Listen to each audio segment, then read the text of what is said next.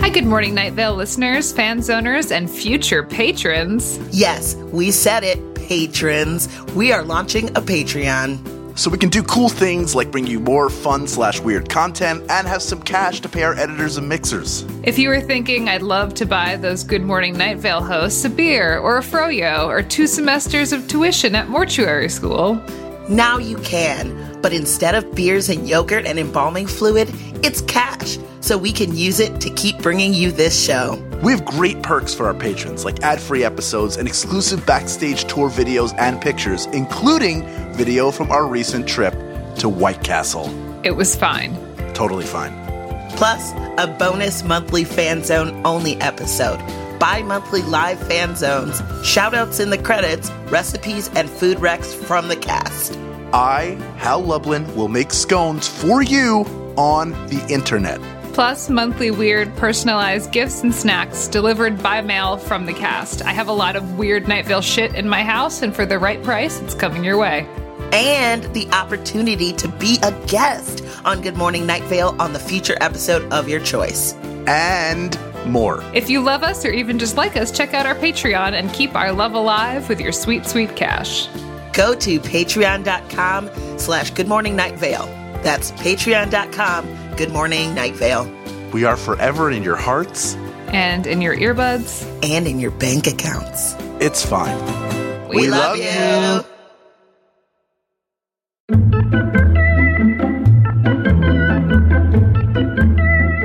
Weird at last. Weird at last. God Almighty, weird at last. Good morning, Night Vale.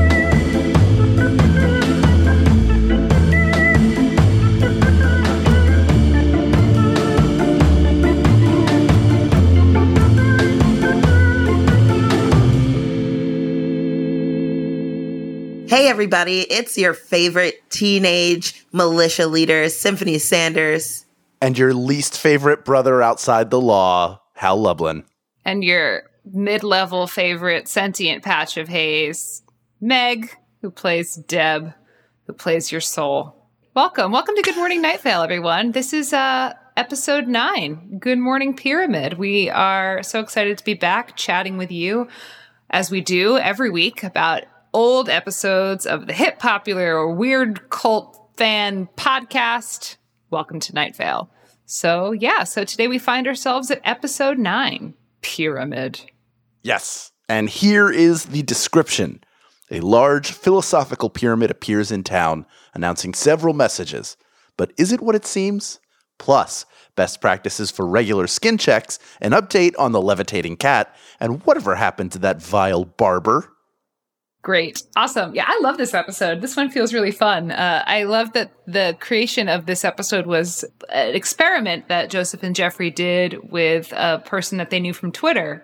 Yeah, Regis. Regis Locker, yeah, to get the text of the pyramid, they asked this person who was funny on Twitter and at that point was tweeting from a with their avatar as a pyramid. They were just tweet lots of things in all caps. And so they asked Regis to do that and then they wrote a script around it. And I think that's a pretty ambitious thing to do, only nine episodes in.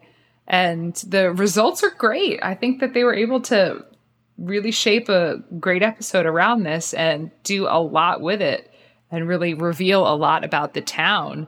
Yeah, um, you really get an idea just from the first, even the first couple of minutes, uh, regarding how strangers should should be treated in the town, and it's a it, the town as a whole feels this way that everyone should be mistrusted and avoided, and then uh, and even friends and loved ones, like can you really trust them? You know, which is I think so interesting, and when you think about back in the day when it was like the Red Scare and all that, right? When people were like, "Is your neighbor a communist?" it really sets up that whole feeling of mistrust in Night Vale. Yeah, I mean it's a definitely a town built on paranoia and the world is built on paranoia and suspicion and people listening in and people things being enforced violently by kind of faceless Vigilante justice. vigilante justice and like dictatorial faceless uh, city councils. It's it's interesting that, and look there's nothing new about this. This wasn't invented by improvising but it, it it makes me think of improvising how jeffrey and joseph worked with an outside writer where you know that that outside writer could send whatever they want. Regis could have sent whatever he wanted at any time and it was uh, joseph and jeffrey's job to sort of build around that and and make it fit or find the ways that it doesn't fit and exploit that which is I- like nothing has to fit in night vale is there anything you can drop into an episode of night vale that you would say like doesn't fit or couldn't fit somehow Uh, no. I mean, I'm sure they'd find some way to uh, make it fit in, no matter how strange or normal, I guess. But this one, especially the pyramid, it drops into the meditation zone. Do either of you meditate? Have you ever meditated before? Sometimes I like zone out when I'm really tired. Does that count? I tried one of those apps. I can't remember Yeah, yeah, which yeah. one. And I would sit there. It was like a British guy, Uh huh. and and I I I don't know how well wired I am for it. I feel like I have to work into meditating because the whole time I'm like, "Has this been two minutes? Are we almost done? This is very relaxing, but are we almost done?" Can I look at my phone? Am I not allowed to look at my phone? Where should I be looking? Should I look up, down, ahead? Maybe I should close my eyes. Nope. Now I'm just getting pictures of what might be in the room. I'm going to open my eyes and look around and see if it's there.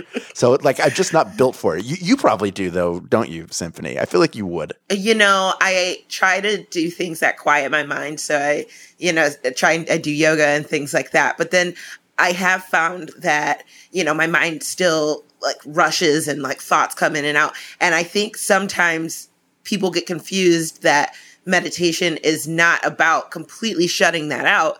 It's about letting that those things come in and just like letting it flow across like your mind's eye or whatever instead of Right. like focusing on it you know just like a thought comes to you and you can just like let it go but what do you think in night vale it says there's like me- meditation equipment and paraphernalia what do you think that is just like a bunch of like little buddhas or those like lucky cats with the arm I think it's stuff to strap you in, you know, so that you Okay. really, you really got to focus. There's nothing you can, you can't, you can only focus on trying to escape, you know. Uh, Yeah. sometimes uh, when I'm eating snacks, I black out and then I wake up and the snacks are gone. So maybe it's maybe it's like snacks for snack meditation. what what snack would make you what snack makes you black out the most? What was the last snack blackout you had? Snack out.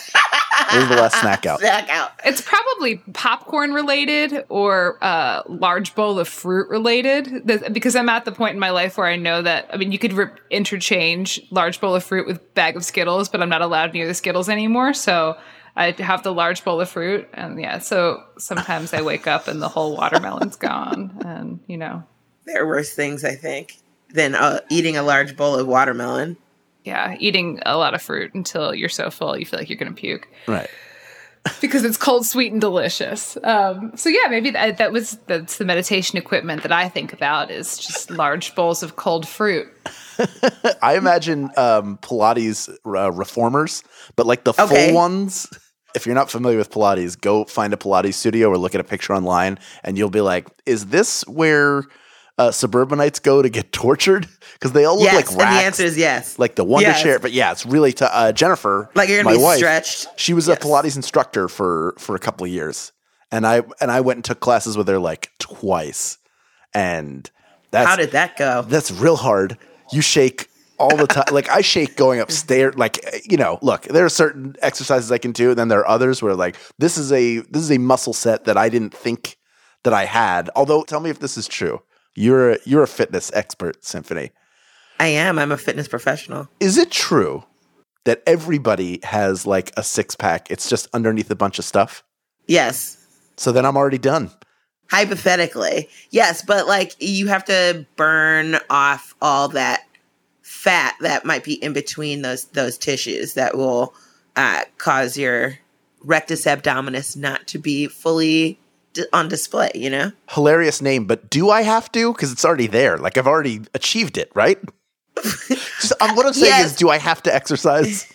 Yes, the answer is yes. How? Oh, you're the worst. because you okay look the, you, the more you exercise those muscles, the stronger you are, and the more you're able to stand up straight. It's not just about having a six pack ab; it's about being healthy and moving through your life in a healthy way. And if you don't have strong muscles supporting your core and your spine, you're going to be bent over and decrepit. Whatever. If you're like me and you don't like really exhaust yourself through exercise every day, then you get sad and crazy. So Right? It does really help with the endorphins. Like I realized after if I don't exercise regularly, I feel less t- put together. I, I always feel more uh, I have a po- more positive outlook when I exercise regularly. Oh, fine. I feel lucky. I feel lucky to be able to be able-bodied to exercise because I know that there's people out there who True. don't get to have the benefits of exercise because of uh, whatever situation that they're working with, and so whenever I lack motivation for exercise, I often think that I'm lucky enough to be able to manage my mood through exercise. It's true. It's a privilege. Uh, you've both convinced me. Thank you very much. Yep. Uh, well, as we transition back into our discussion of this episode, we have the privilege of making those choices for ourselves. But unfortunately, in Night Vale, you know, you have the sheriff's sec- secret police going around tasing people to get things done, and and they think tasing a pyramid is going to really help. Can we talk about the whole like idea that this was a marketing ploy by Flakios? They're flakios. Yeah, they're, we're engaged engaging with a brand. Yeah. It's brand engagement, uh, which is great. And uh, I love that it's flakios cereal that people eat at night. Isn't that all cereal though? I mean, you can eat cereal any time of day. People are like, Yeah. it's a breakfast food. No, it's not. It's just a food. Crunchy, sometimes sweet, good with Right. milk, dairy or non-dairy. Uh, yeah. Do you do you have a particular nighttime snack that you like to enjoy? Uh, well, I do like nighttime cereal, honestly, and I really like as a dessert peanut butter Cheerios because they're delicious and multigrain. Um, or if those are unavailable, I like the Reese's Puffs because those are a less healthy choice. But if I'm just like feeling like a little sandwich and a little savory, I do peanut butter, honey, bacon, and banana, all fried in bacon fat. That's Elvis style. That sounds real good. Oh yeah, Now imagine those little tiny sandwiches as little tiny bits of cereal, and you have symphony O's. no, just Symphos. Oh, There you go. Symphos. Sympho- oh, Symphos. That's perfect. It's like I Trademark. remember French toast crunch. They're like little tiny pieces of French toast. Yeah, it's like that, but they're Symphos and they're little tiny bacon, banana, peanut butter, honey sandwiches that are fried. Then you put them in a bowl. How has nobody mass marketed bacon cereal yet? I know that like probably if you went to like a Spencer's Gifts, there's like a box in the back by like the creative rubber penises, but I, like nobody there are no like bacon Cheerios, there's no frosted flakes with bacon, there's no honeycomb. That's actually kind of surprising to me because people do all sorts of other things with bacon. You know, like bacon whiskey. I've seen bacon whiskey, like bacon flavored whiskey. Um, you know, but hey, maybe it doesn't preserve well. It would just have to be like those nasty like bacon bits, you know, which is not real bacon and just will just do a dis no, not disjustice. That's not Disservice. a word. What is that? Disservice. I is smart. I went to college. A great injustice towards bacon. All right. Away from snacks yet again that I let us down and back to the show. Um, so we we check in with Telly the barber, who we last heard from. When did we last hear from Telly? Is it episode three? Yeah, when he cut Carlos's hair.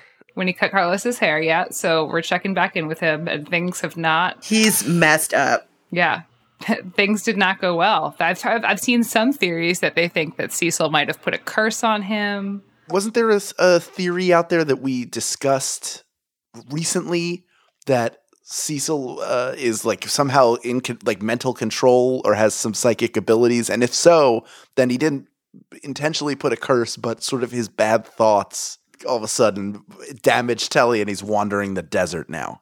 I think it goes even more simple than that. He just literally cyberbullied him. So he's been shunned by the town, and everybody's like, hiss, Telly hiss, you know, and he's been driven out and driven mad by the the town's full shunning and rejection. It's very much like he's just everyone's turned their back on him. Hmm. So Cecil cyberbullied Telly the barber. What would Melania say? Be best. Cecil needs to be best. Be best. Oh my All right. god. so that's bonkers where we pick up the, with Telly, but the, it's nice to see some uh, threads starting to pull through from episode to episode, some continuity things starting to happen in the world where we uh, pick back up. And then we, uh, after that, talk uh, seeing Khoshekh again, and how much he's grown on Cecil and everyone, and how everyone at the station is really chipping in their time and efforts to love this cat. And then that woman, um, Michaela, Michaela, she like put her other dog to sleep. Weimaraner, Yeah, three month old hey, Weimaraner. Weimaraners are kind of crazy. but they're beautiful. I love a Weimaraner. They're like a statue. No, dogs should be put to sleep when they're too sick to live or they're they're they're very violent and hurt children. But uh, but not because you like just because you like cats. just because you you find yourself into cats. But that's so extreme, just like everything else. You know, people have these extreme views. Um, I love the conversation where they talk about Brad the intern, how he has figured out a way because he's into is it dark magic and uh, And carpentry. wood, woodworking, woodworking carpentry, so that he can build yes. a litter box that floats. I love it. Do you think he has to continuously like do that that spell, or is it just like a one time like alakazabra and then a floating? It's floating. I think you probably said it and forget it.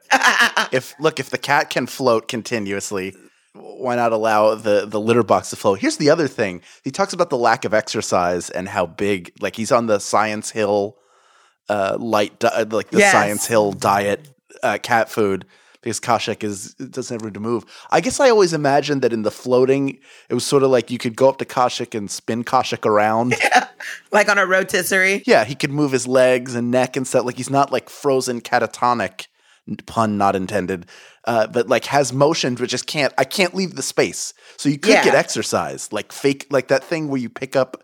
If you put a dog in water, and then you pick the dog up, the dog is still paddling. And their legs, yeah, their legs Yeah. still keep going. The yeah, most I mean, you adorable. could, you're a, you're on a weird, you know, floating cat treadmill, and that's great. You could do, you could work out all day. You could be running at full clip all day, and just Yeah. in the exact same spot. But I mean, if you think about it scientifically, look at astronauts. They still exercise and do all that stuff in space, but when they come back down, their muscles have atrophied in a funny way because of like the weightlessness. So no matter how much you exercise, you're still, you know, it's not the same because there's no weight bearing. Yeah, you don't realize how much energy you're expending working against gravity. Right. Right. just to keep yourself standing up and off the ground. Also, when you come back from space, you're taller. Oh, right, because you're you don't I- have gravity uh, compressing your spine. Then I need to go to space. Hello. Five two. Is it true that all cats have a six pack even when they get really fat? Stop it. you stop it. With the science, di- if I ate the calorie, uh, low calorie science diet cat food, would that help my six pack emerge if I Yeah. were to replace I'm all the? no, actually, I'm sure it would, but that would be gross. Be like, okay, um, all you have is your suitcase half packed with like science diet cat food, like for tour. That'd be the most. We'd be like, wow, and your breath would smell like cat food. Yep, for tour, I pack like you know, a fistful of pinup dresses and a ton of cat food, and I'm good to go. That's what I'm going to bring in my little suitcase that I travel with when I when I come on tour with y'all. Yes. I'm just going to load it up. And I I grew up with dogs, but you know we were fortunate to have dogs that a lot of whom grew to be very old, and they started going on the Science Hill just for the dog food. And you would like they'd get half a can, and then you'd put the plastic lid on it to Yeah, keep it yeah, fresh. yeah. But it smelled it smelled terrible when the Bad. plastic lid came off, and it smelled almost worse when you first popped it open it's got like the the pet food juice in there. It's like, I don't know what. It's like a weird gelatin. It's a on top. gelatin. That's exactly. ugh. It's the same stuff that that gefilte fish has put in, which I love. So you think I would love the cat food? I've never had gefilte fish before. Oh, don't worry. We'll we'll fix that. Okay, because I I want to I want to eat that. I'd love to try that with you, but I'm on a strict cat food diet. So. oh my god! Um, can we talk about how the pyramid has kind of like a riddle, sort of like its statements are kind of riddly, like it's like the riddle of the Sphinx almost. Yeah, feels like I think there are. Uh, th- this is something I've been thinking about a lot with Night Vale. Is w- we assign meaning and and fans assign meaning to every single thing that happens. Rightfully so. It's great that people build headcanons around things. I'm not criticizing that, but it's it strikes me, especially you know, reading uh, the story of how the episode came together, that maybe these mean nothing at all, but we assign, and whoever's listening assigns deep meaning to it. Sure. Just based on how crypt, like the more cryptic the message, the more we look for meaning, and then you can build meaning into it later, which is which is kind of brilliant, but also uh, kind of makes me wonder. Well, what else here is? When is a duck just a duck? But isn't that just the human condition, Hal? you nailed me. Gotcha. The pyramid does take up a lot of space and it, it's shouting and it's large. And so it's we're obviously going to turn to it and be like, but what does it mean? And what does it mean in the broader sense? But yeah, it's possible that it is just a large shouting pyramid. By the way, I'm literally imagining. Do you guys watch Rick and Morty? Have you seen Rick and Morty? Yes. I haven't. Okay, there's this one episode where these like giant heads from another like galaxy come and they're like, "Show me what you got" to Earth, and like they have to like it's basically like a, sh- a show like The Voice or something, but intergalactically, and like the one the planet that wins doesn't get destroyed. Uh, so I'm just imagining like this giant pyramid being like, I will place within some of your questions, you know? So golden and shining. I can understand the fear, but uh but people at towards the end like even Cecil says that the pyramid that we've grown to love. So it's just interesting how something that invades their town. This happened with the glow cloud. Something that invades their town and like basically destroys something can still be met with awe and wonder and love, kind of. Right. Yeah, Night Vale is quick to adapt to new things in its environment at times. It definitely uh, a lot of time when the big weird comes into town, it becomes becomes it finds a home in Night Vale rather quickly. Right.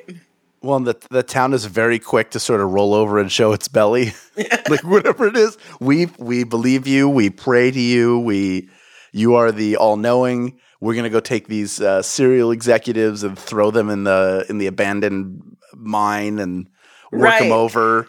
Uh, uh, but and this is after we've tried to taser you and fire missiles at your surface, which did nothing.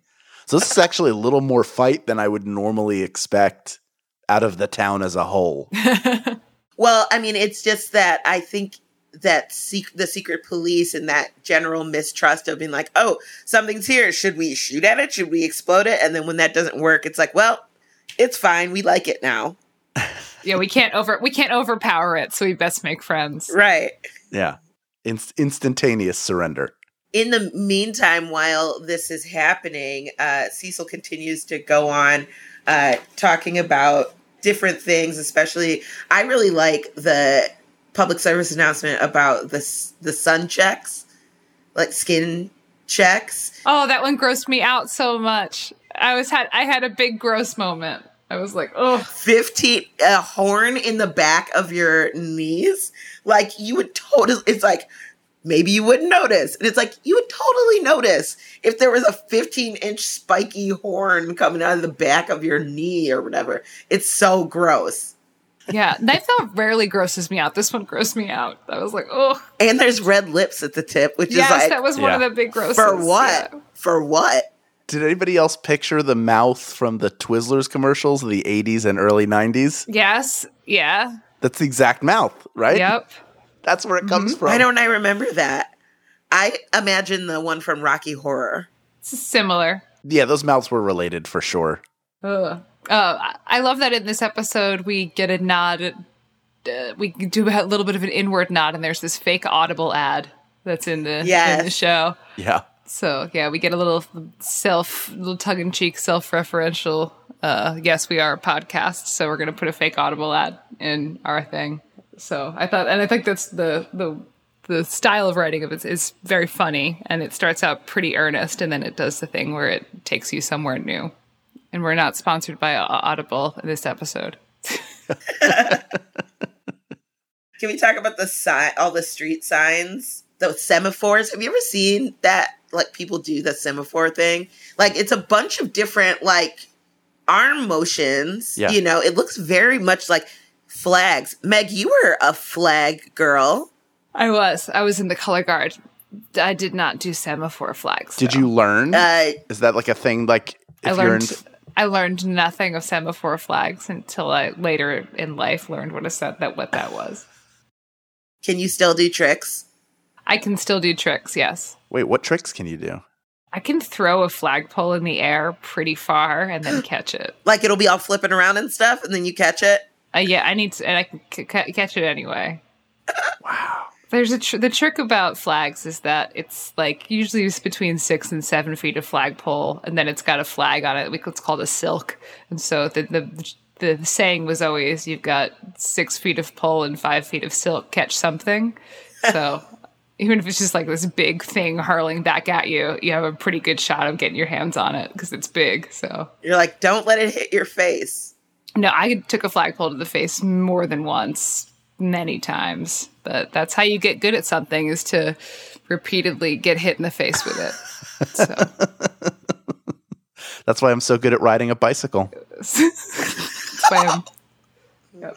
Why I'm good at uh, making smoothies. You must have looked like uh, one of the kids from You Can't Do That on Television for like the first year. Yeah. I make a lot of really contemporary references. Judging from the average age of the fans that I've met, there's no way any of this is. La- I'm. I've become. Am I the old uncle of Night Vale, who comes in like, "Here are some great references, kids." Yeah, I mean, all of us are a little older than the the Night Vale predominant Night Vale fan base. Night Vale is lucky in that it enjoys fans from all walks of life. True. We sometimes we have kids. Like we were uh, in in Winnipeg, we had our uh, the fan that we met in Winnipeg. That was the like how old was that the fan that we met in the the Stella Symphony? The where we Oh, he was like 10. yeah but, but his parents that's my favorite thing is when we meet fans and their parents and that was the way that they all connect to each other like they all listen to the show together Yeah. um, they go to live shows together um, it warms my coal black heart it does. It's nice when people they get to do things to, together. There's like an intergenerational thing. So yeah, it's nice that we have some young fans. I'd say we mostly have younger fans, but there's also fans who are, I, I guess, around our age or a little bit older. We haven't really cracked the like uh, 80 plus market yet, but that's because I don't think most 80 plus people know what a podcast is are aware of what podcasts are.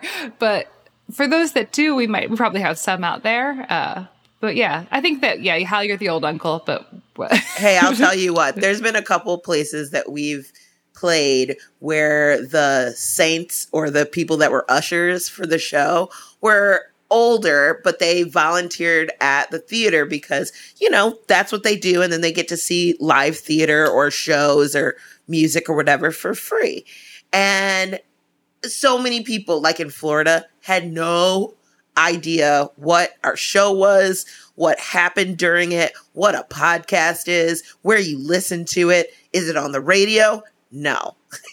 you know, and we have co- these conversations everywhere we go. And it's, but I think once they see the show, we end up having a fan, even if they may not ever listen to the show again, they would be like, oh, that was a really enjoyable experience. Yeah, they. I mean, there are a lot of those for those people. They grew up on radio dramas, Right. And and this is a, a way that that art form has lived on eh, through audio fiction is is through the medium of podcasting. So it's kind of a cool thing, and I wish that there was a way for us to maybe outreach to those people more because they're older and I'm assuming lonely and sad and would love to get get into some audio fiction. Did I have I told y'all? Do you know that when we go to the Keswick Theater in Philadelphia, that one of my best friends in the world, who I've known since I was twelve, his mother who is retired volunteers at the Keswick to, to see shows and stuff. So she's always there as a volunteer. She always gets herself scheduled when we're there performing, so I get to see her. Oh, that's awesome. So she can cheer extra loud for Philadelphia's own Hal Lublin. Yes, so Tony can she, she could do that and try to bring pineapple upside down cake, which she makes for she made for my mother when she was alive, and will make for my father. She's an incredible. She's so good. Uh, she's so good at food. She's so good at food. She's so good at it. Pineapple upside down cake is delicious. I love it. It's so good. Little vanilla ice cream on there. Get fancy. If she hears this, guess what's going to happen the next Philadelphia show? We're gonna get one. Tony, you heard. And generally, guys, just an, uh, just a shout out. Uh, we do not accept food generally from This is You people. true. accept it from Tony because she's been vetted by the Loveland Yes. family. right? Uh, but generally, we don't accept uh, loose food. I Loose guess the word is. food. Don't bring us just a bag of Cracker Jacks that you that you put together. Well, if it's if it's if it's in a package, for sure we'll take it. If it's booze, totally.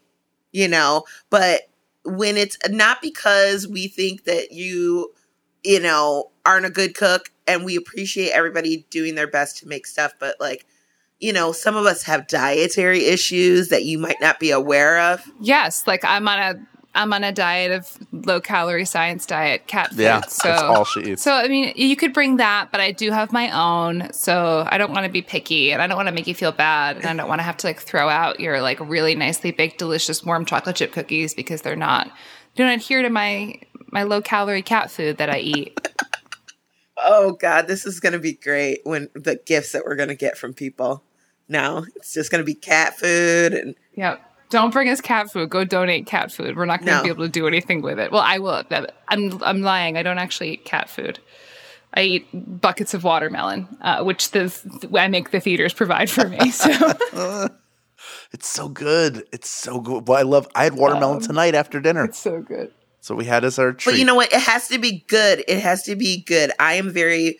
I did not used to like watermelon. It has to be still toothsome. It can't be too mushy. I don't like when you get sometimes at some diners or whatever. It's like that old fruit salad where it's like honeydew melon that is so dry and tasteless, and dry or worse yet, mushy watermelon. Just like puts my panties all in a bunch.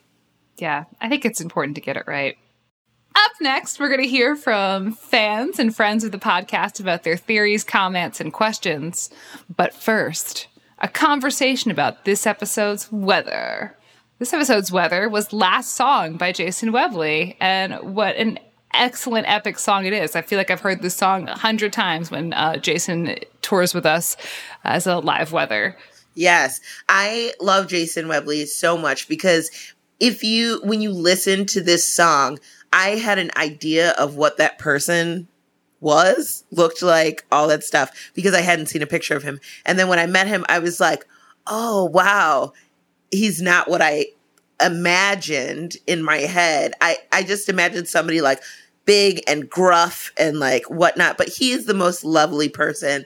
But I, I have to say that this song and Jason Webley in general sometimes makes me think of like a Bruce Springsteen Irish bar song singing accordion player, you know, because his voice is so like gruff and he's got this really driving beat just from his stomp box and all that stuff, creating his percussion uh, and then his accordion playing. But it's always like kind of sad and like you should know the words and sing along with it in a bar, you know?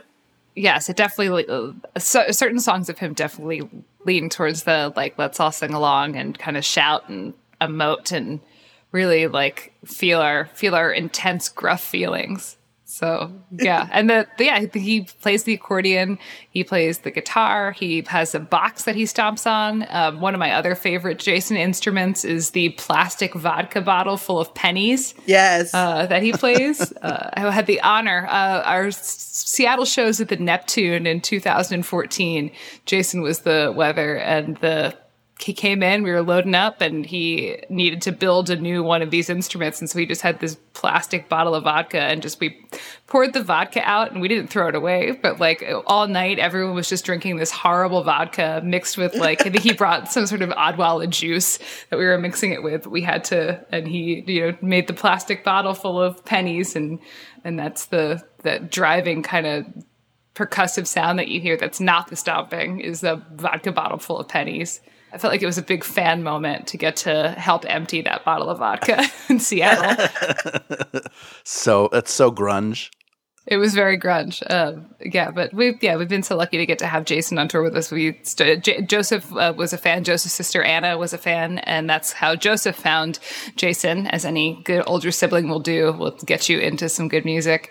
And Joseph got into Jason, and uh, we also are big Amanda Palmer fans, and they've collaborated together on a bunch of projects, and they're good friends. And so that's how Jason kind of came into our lives. And uh, we asked, uh, kind of cold called Jason and said, "Hey, can we fly you to New York to be the live weather for our show?" I think it was the debate. Hal, I think it was your first show, the debate with us uh, in New York, that roulette. Yeah. Yes, it was, and I remember him being there. Yeah, we kind of just cold called him. We were like, "Hey, Joseph sent him an email being like, "Hey, do you want to maybe we'll fly you to New York and if you want to come do the show?" And he said yes. And from then, it's just been so cool working with him. We've done a lot of the U.S. with him. We've done Europe with him. I saw him fall down a staircase in Bristol, and it was the most beautiful I've ever seen anyone fall down anything. Jason's a super solid performer, and he comes from theater, and he comes from uh, street performance, and uh, and so he's a performer in every ounce of his being. So even him falling backwards down a flight of stairs is beautiful and so controlled because he is so in his body. Um, and yeah, it's just super, super conscious and performative. He's like a commedia character come to life. the thing that always strikes me uh, about Jason is how gru- how like gruff and Tom Waitsy his singing is. Yes. Like it is visceral and animal.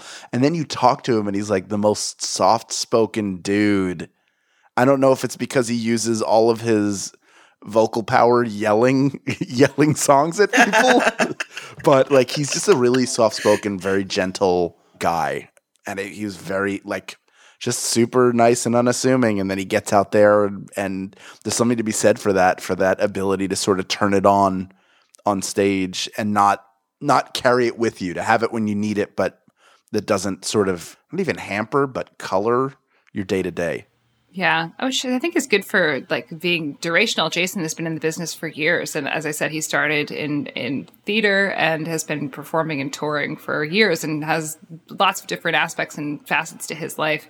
But yeah, he he is this kind of quiet, calculated, gentle, reserved person, and then he when he walks out on stage, he his voice and his his instrument his instrumentation is just like really knock you out. They're very dynamic and very intense. One heck of a performer. I learned a lot just from watching him about how to talk to a crowd.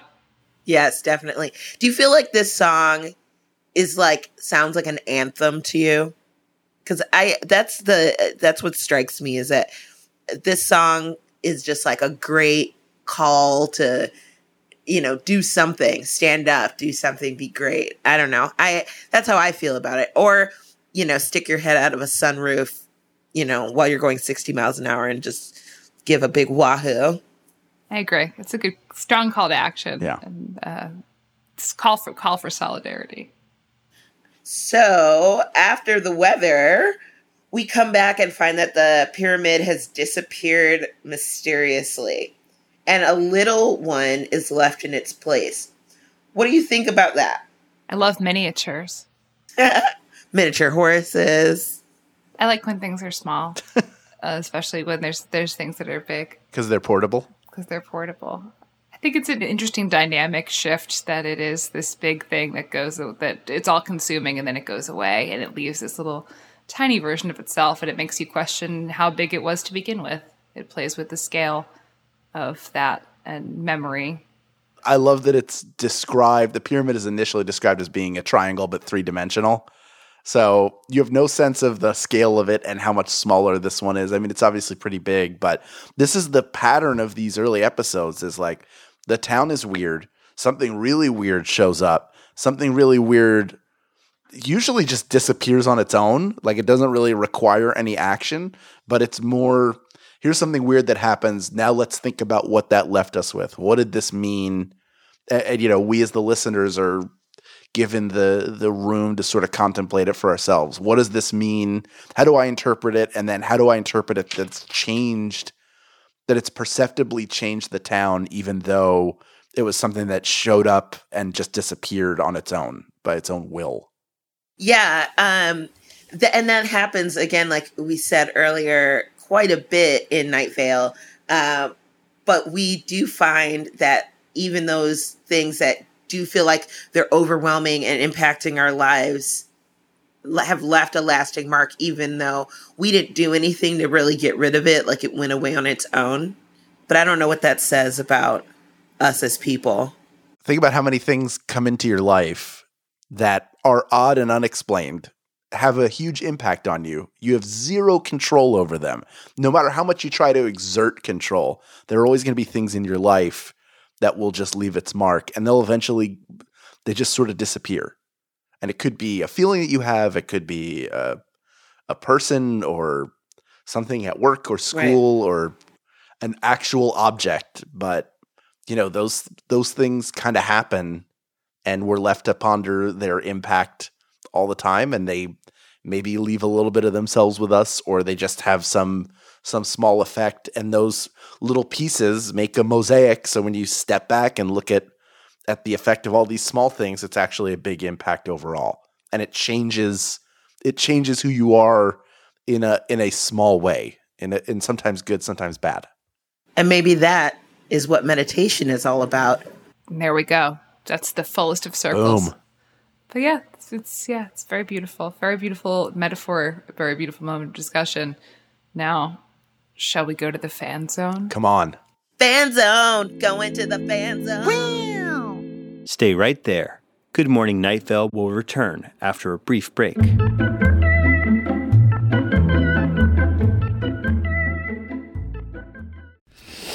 That's the sound of me smelling my own armpit because I smell like a coconut vanilla cookie and I smell like that because of native deodorant. Good Morning Night Vale is very pleased to be able to offer you 20% off of your first purchase of native deodorant by going to nativedeodorant.com and entering promo code Good Morning at checkout. I find myself very lucky to live in a time in history when deodorant exists. Think about how bad George Washington must have smelled, and be grateful that you don't have to go anywhere near that. I don't want you to be stinky. I want you to smell great, and I want you to do that without endangering your body with harsh chemicals. Native deodorant can do that for you. Their products are naturally formulated and aluminum free, so you're not going to be slowly poisoned by your own armpits. You're going to have to find another way to die. And while you're finding that other way to die, you will smell great with a naturally derived deodorant that actually works. Native deodorant is not tested on animals, so no narwhals, which are real, will be injured for you to smell awesome. Visit nativedeodorant.com, use promo code GOODMORNING, and don't smell like George Washington you have trouble getting the sleepies like I do, having a good night's sleep, like a full night's sleep, let me introduce you to Feals, which is the premium CBD delivered directly to your doorstep. If you're like me and you have trouble, if you have stress, if you have anxiety, pain, or sleeplessness, then you just put a few drops of Feals under your tongue and you'll feel the difference within minutes. And if you're like me and you are new to CBD like I was, they offer a free CBD hotline to help guide your personal experience. Feals has me feeling my best every day and it can help you too. Become a member today by going to feals.com slash good morning and you'll get 50% off your first order with free shipping. That's F-E-A-L-S dot com slash good morning to become a member and get 50% automatically taken off your first order with free shipping. Feals.com slash good morning.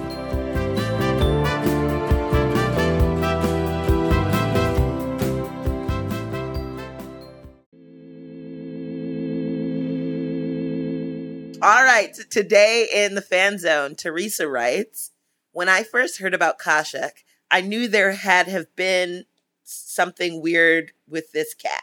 So my first head canon of him was as this cat with strange tentacles instead of legs floating in place but like he could move and twist around and float in three stall sized bathroom with white tiles on the floor and halfway up some periwinkle colored walls. Oh, that's pretty. The bathroom has one mirror and it's cracked with only two sinks. I hope you liked my head headcanon. So, this episode for us marks a very special time. This is episode nine, and this is the first episode that we have recorded since Good Morning Night Vale has been released. So, all the other episodes before, we had no idea how y'all would react to what we have to say. And so, recently, we've gotten a lot of messages where people are talking to us about their Khoshekh and station bathroom head headcanons, which uh, I think we talk about in episode two of Good Morning Night Vale. So, uh, so yeah, so our we're going to be talking a little bit about some Khoshekhs and some bathrooms because that's what we're hearing from you about. Um, and yes, Teresa, I like your head canon. It's a pretty bathroom. Me too. Yeah, the periwinkles. You have a very good eye for design. That white and periwinkle. Yes. It's kind of close to what I imagined, but I guess my periwinkle would have been more of a like a mint or like a dull green. So right on. Maybe uh, if when I get a house, please design my bathroom, but I need a whole mirror, please.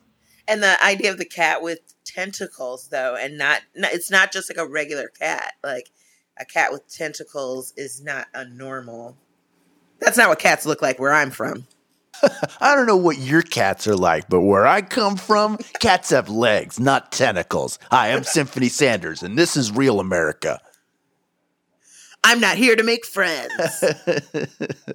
That's not true. I am here to make friends. Thank you, Teresa. I, would like to read something from Cora, if I may. Please. Cora writes, I remember visualizing Khoshekh as being made of shadows.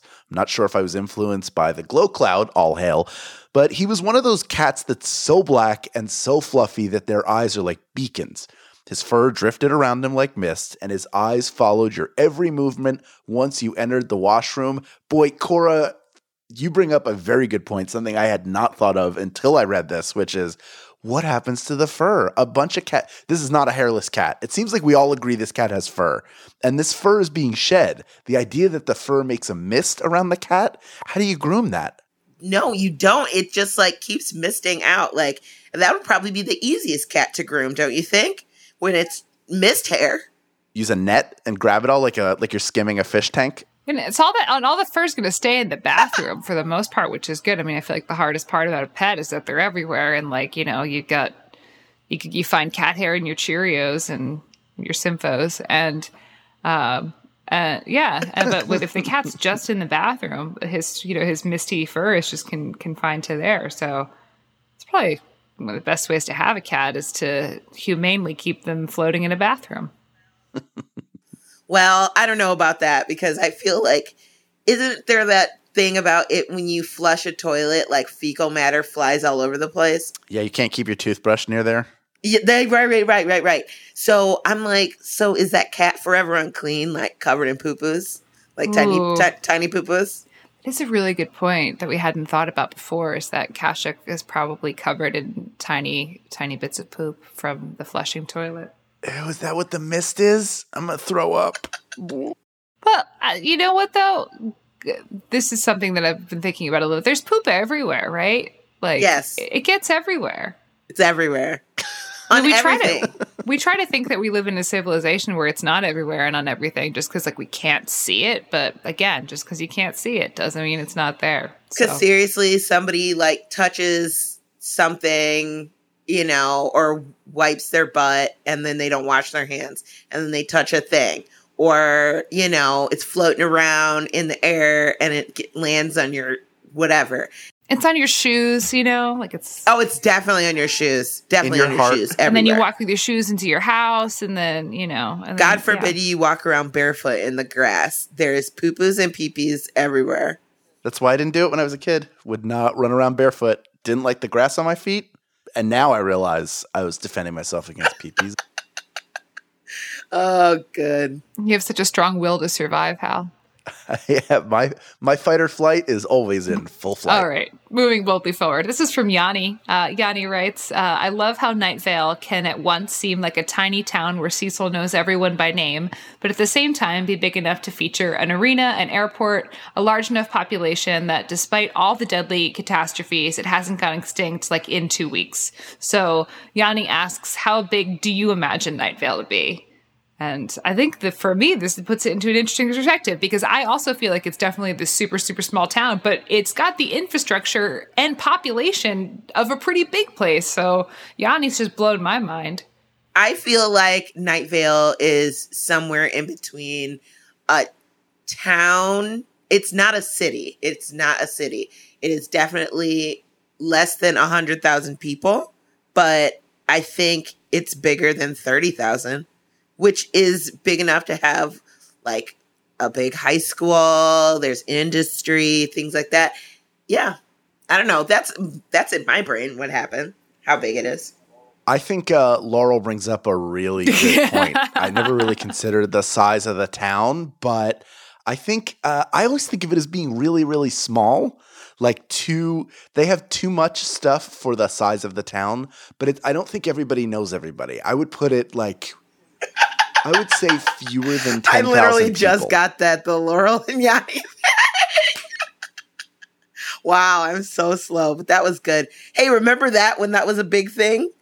It's going to be when by the time this episode yeah. airs, it's going to be so far away. People are going to be like, "What was that? What are they Uncle talking Hal. about? Was that did that happen in 2008?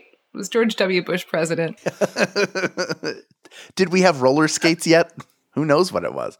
But yeah, I think it's too they have too much stuff for their size, but I would put them in the in like the 10,000 range or fewer okay. people. Is what I would say. Hey, here's something. This isn't on the agenda, but I just uh something that I thought was funny and pertains to you, Meg Deb. Um somebody posted on Twitter. They were like, "I've always wondered is Deb the sentient patch of haze related to the glow cloud?" Huh, I'd say cousins. Okay. I'd say cousins, like cousins, not not in a of a relation kind of way, but in the like your family is really close kind of way.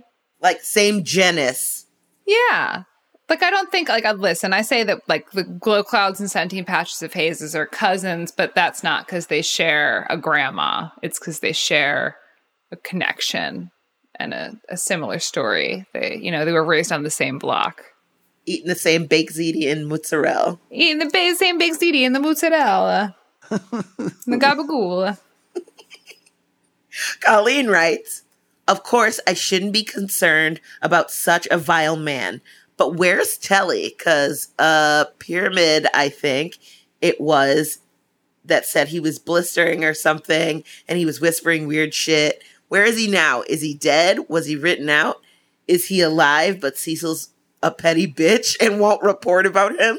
I mean, I mean, me too, but where's Telly the barber? After episode three, I don't know. Do we ever talk about him again? Do you remember anybody? Yeah, we're talking about him in, in episode nine, Pyramid. Oh, right, so, nine. Yeah, yeah, yeah. Sorry. So, uh, from I don't I don't know if there's more Telly from from here on out. Like post that, yeah. Well, I think he gets what he deserves probably a little bit, but also Cecil was being a little intense about the whole thing, right? Uh, yeah, agreed. Agreed that Cecil's maybe maybe Cecil's yeah. person. Cecil might be a little too close to it, you know, to uh, be reporting on it accurately. Isn't that sort of the story of Night Vale, though? he's too close to almost everything he's reporting on. It's nice to see him get a little snark in there as much as he can for as reserved as he is, especially at this point. You know, we're early on, less than two months in. I do always love those little glimpses into what Cecil's actual point of view, his personal point of view, and not just what he's told to report on. Yeah, I, I agree.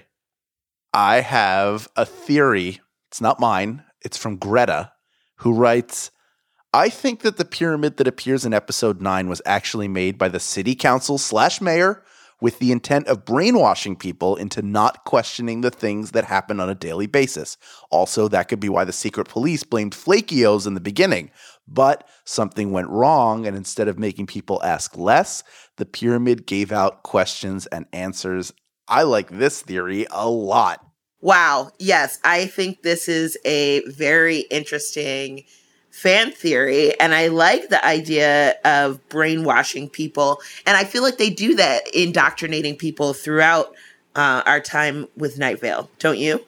Yeah, I think it's a pretty common technique among governments to desensitize them to things uh, and then do some other things. That's all. I'm not responding to anything that's going on presently. Nope. Never. Governments are tricky. All right, this is a, a question that kind of came from Nikki, but also there was a voicemail from Kelsey that mentioned a similar thing. So it was uh, talking about how well you guys were each uh, for Hal and Symphony, you were each cast in Night Vale at uh, kind of a year or so into the year and a half, two years into the show. Uh, and the question is, had you listened to Night Vale before you got cast in the show, or did you start listening to it after you got cast? I actually started listening to Night Vale because Cecil and I have been friends for so long. Like we went to theater school together. Um, and I, you know, I knew he was doing this thing and he had been posting about it a little bit on Facebook. And I was like, okay, cool. And then I think it was after the first live show that you guys, he posted a video of like fans like screaming and all excited. And I was like, well, what the heck is this thing? And I started listening to it. And so by the time I became involved in the show, I had been listening to it pretty pretty on and off, but then I tried to catch up as much as possible before I uh, came on the show myself. I my first show was I think in October of 2013. It was like the fall of 2013, so it was like a yeah, like a year, year and a half in. And I listened to a few episodes. I think I got up to the initial mention of Steve Carlsberg, and I uh, I know uh, like the the choice that I made to play him was just based on the script that I saw where I knew Cecil was going to be yelling at me and I thought it would be funnier to play him as a really nice guy than it, than it was to come in and play him as an antagonist. It just felt comedically it's more fun to have the, this really nice guy just get yelled at for what I thought was no reason. I don't even know if I made it up to Steve Carlsberg being mentioned because so I because I didn't. I think I listened to like episodes one and two, something like that, just on the plane to New York. Right. So, uh, yeah, I had no idea what I was walking into, and the characterization that I chose had nothing to do with any mention beforehand. It was just this would be kind of funny, and that's why the the voice changed from the first time I did it to the second time I appeared in an episode because I did a southern accent the first time that I completely forgot about the next time I did it. I just remembered like the sort of rasp. An actor prepares. That's it. Thanks so much for joining us today, you guys, for episode 9 Pyramid. Next week, we will talk about feral dogs and we will chat with Kate Jones, the voice of Dark Owl Records proprietor Michelle Nguyen. Until then, good morning, Night Vale. Good morning.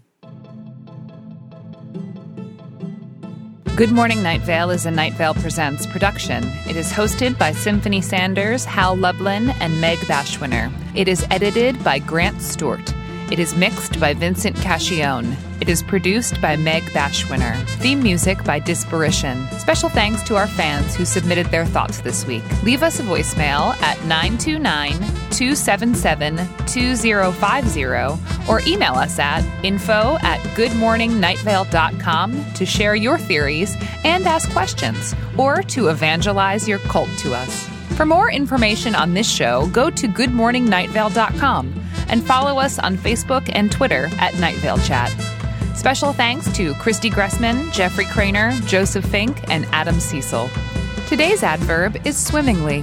The swimming lessons did not go swimmingly, and they all drowned, which was sad, but for a brief moment, hilarious. Within the Wires is an immersive fiction podcast by Janina Mathewson and Night Vale co creator Jeffrey Cranor. Each season, we unfold a brand new story strictly via found audio from an alternate 20th century. Season 4, The Cradle, is a story about a mother and daughter as they attempt to lead a family centric commune surviving on the fringes of society. Subscribe to Within the Wires at nightvalepresents.com or wherever you get your podcasts.